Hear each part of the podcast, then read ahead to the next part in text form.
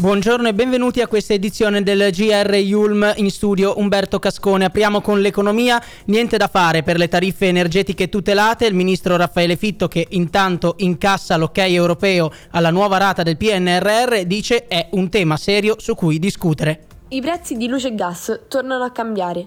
Il governo non presenta alcuna proroga del mercato tutelato, nonostante le richieste di Matteo Salvini.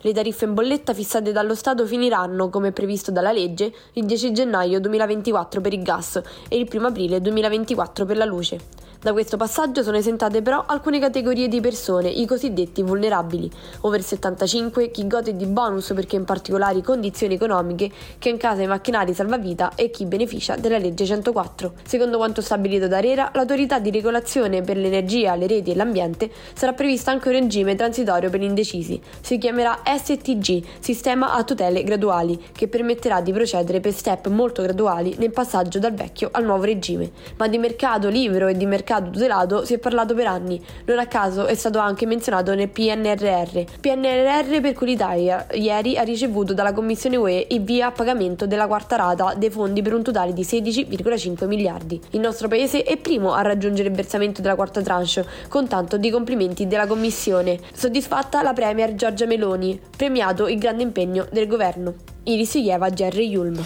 E al centro del dibattito politico resta la questione giustizia, via libera del Consiglio dei Ministri a due decreti legislativi dedicati, compreso il provvedimento sulle pagelle per le toghe. Il primo pacchetto è già all'esame del Senato, afferma il ministro Carlo Nordio nell'intervista di oggi sul Corriere della Sera, smentendo le fake news sul blocco della riforma. Sfumata invece l'ipotesi sui test psicoattitudinali per i magistrati, non ho bloccato io i test dato che non erano inseriti nel testo del provvedimento, non sono uno scandalo, ma il tema è delicatissimo, aggiunge il guardia sigilli. La risposta decisa dell'ex magistrato mette così a tacere i retroscena burrascosi che sembravano emergere dal Consiglio dei Ministri di lunedì. Omicidio di Giulia Cecchettin. Filippo Turetta vede oggi i genitori. Ieri l'interrogatorio di garanzia e la confessione sono affranto. Voglio pagare tutto. Parla ma non spiega. Si riferisce a Giulia come ex fidanzata ma senza mai nominarla. Ammette di essere il killer ma non si spinge oltre. E quando si riferisce alla notte del delitto si blocca. Devo ricostruire nella memoria le mie emozioni. Affermazioni che sembrano essere il preludio alla battaglia in tribunale sulla non premeditazione e sulla semi-infermità mentale del ragazzo. Intanto i funerali di Giulia dopo l'autopsia dovrebbero tenersi sabato prossimo. La guerra in Medio Oriente, sesto giorno di tregua tra Hamas e Israele. Una fonte conferma che il movimento armato palestinese intende proporre quattro giorni aggiuntivi al cessate il fuoco in corso, ma Tel Aviv non vorrebbe andare oltre domenica. Questa mattina Israele ha ricevuto l'elenco del sesto gruppo di ostaggi che dovrebbe essere liberato oggi da Hamas. Intanto sarebbero 180 i prigionieri ancora trattenuti nella striscia di Gaza. Sul fronte diplomatico il presidente americano Joe Biden cerca di placare la voglia di vendetta israeliana, continuare sulla strada del terrore valore significa dare ad Hamas ciò che cerca. Interviene anche la direttrice dell'UNICEF, Catherine Mary Russell, che torna a chiedere un cessate il fuoco umanitario.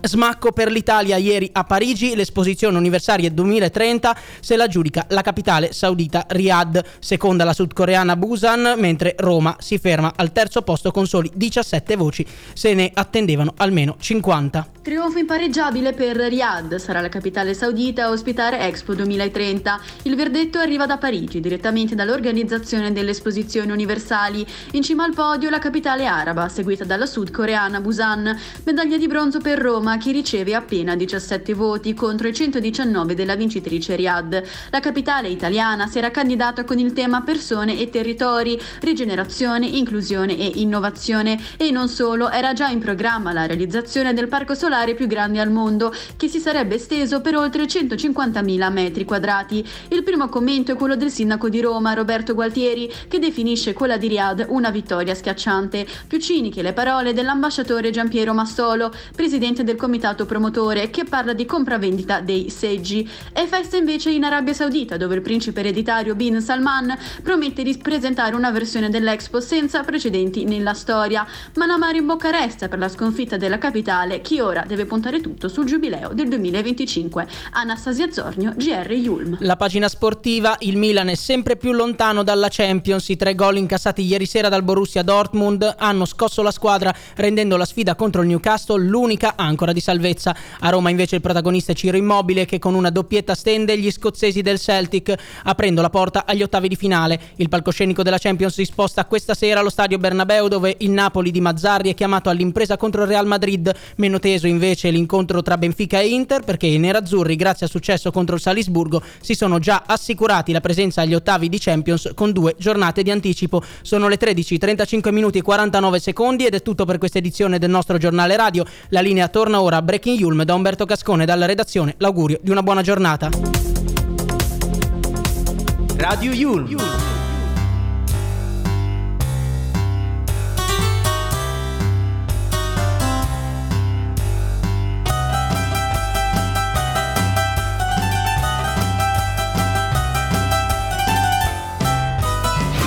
Your way to play.